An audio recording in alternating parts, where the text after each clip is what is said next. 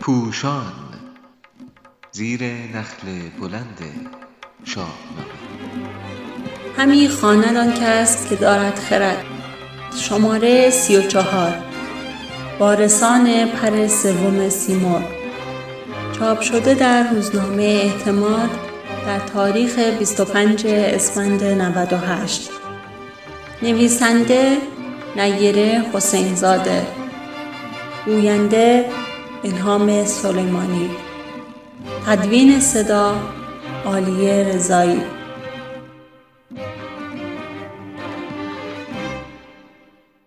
چند روزی است در شبکه های اجتماعی مطلبی با مضمون ما وارثان پر سوم سیمرغ هستیم پخش می شود.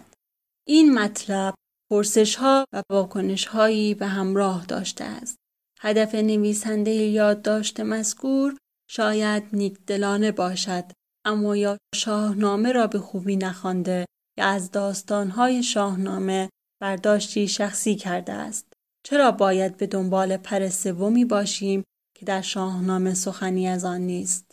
سیمور نخستین بار هنگام آوردن زال به میان آدمیان یک پر به او می دهد. ابا خیشتن بر یکی پر من.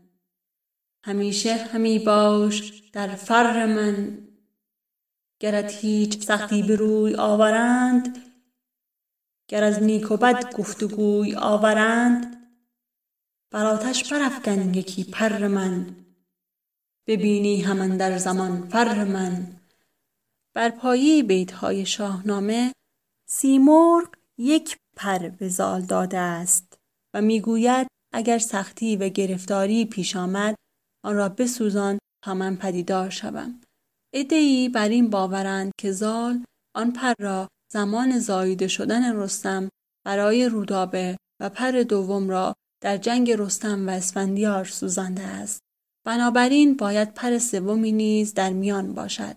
زال اندکی از پر را هنگام زایمان رودابه سوزاند زیرا فرزندی که با به دنیا آمدن خود جهان شاهنامه را با کردار و رفتار خود دگرگون می کند بیگمان زادنی بیمانند نیز خواهد داشت.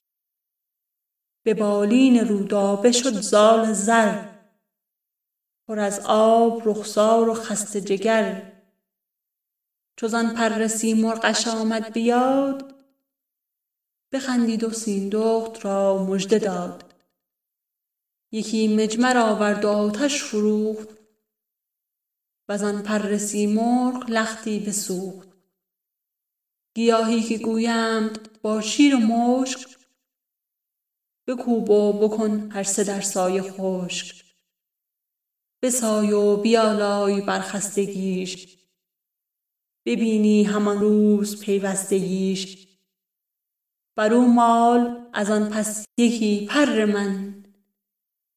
خجسته بود سایه فر من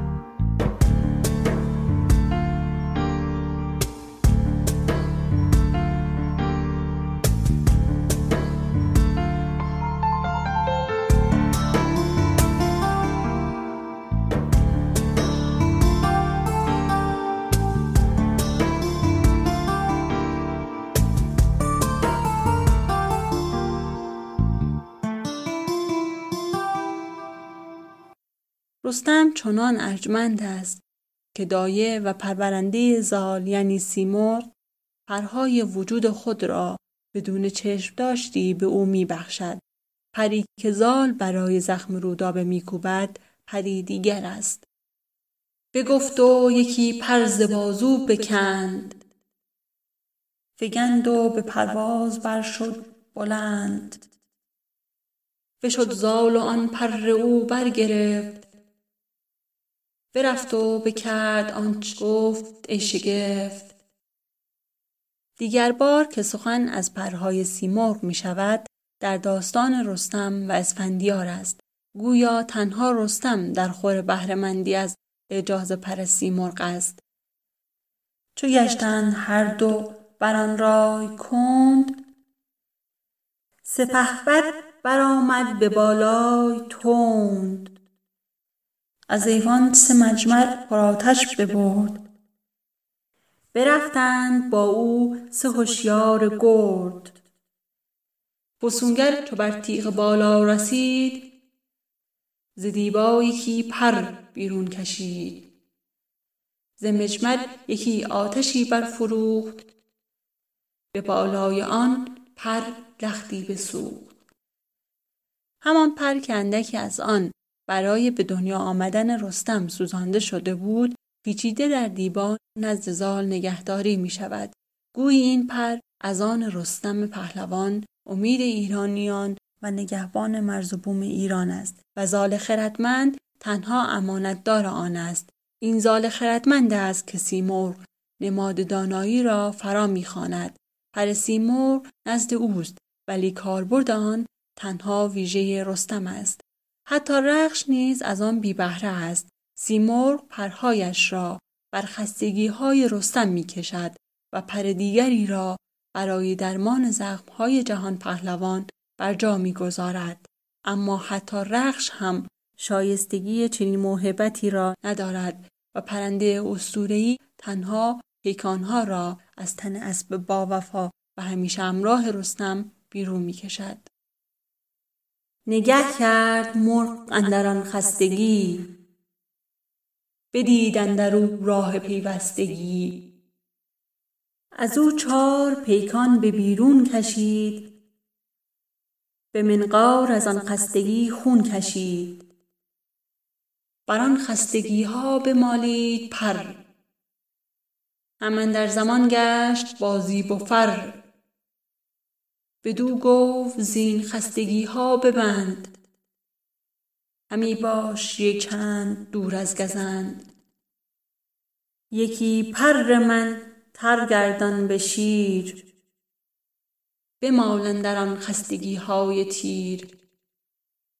بر آن هم نشان رخش را پیش خواست. فرو کرد منقار بر دست راست. برون کرد پیکان شش از گردنش. نبد خسته گر بسته جایی تنش. همانگه خروشی برآورد رخش. بخندید شادان دل تاج بخش.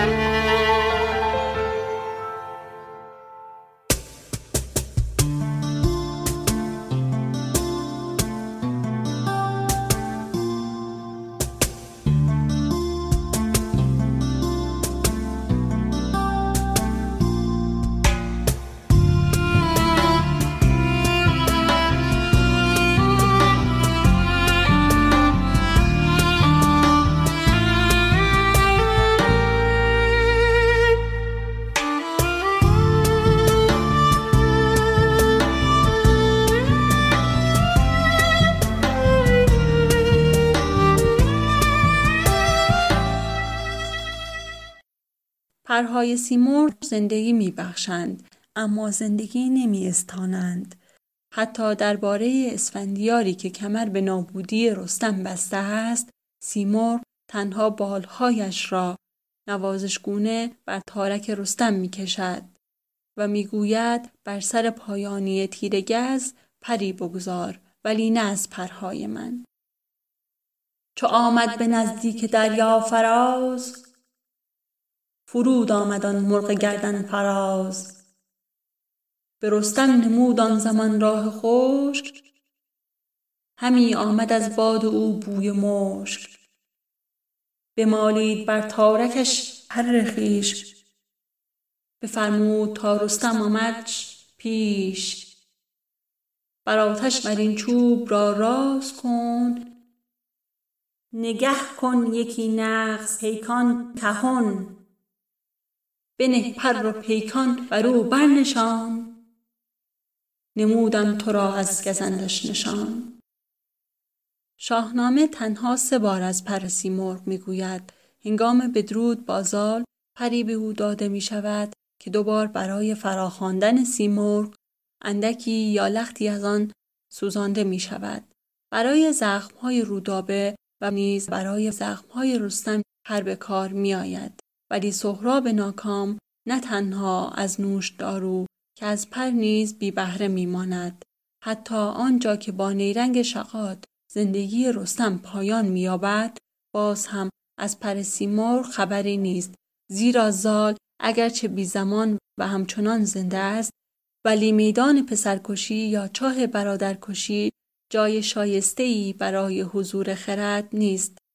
پر سیمرغ پیش از زادن رستم و برای آن به زال داده می شود تا اگر آدمیان برای او سختی پیش آورند به جایگاه پیشین و کنام آغازین بازگردانده شود.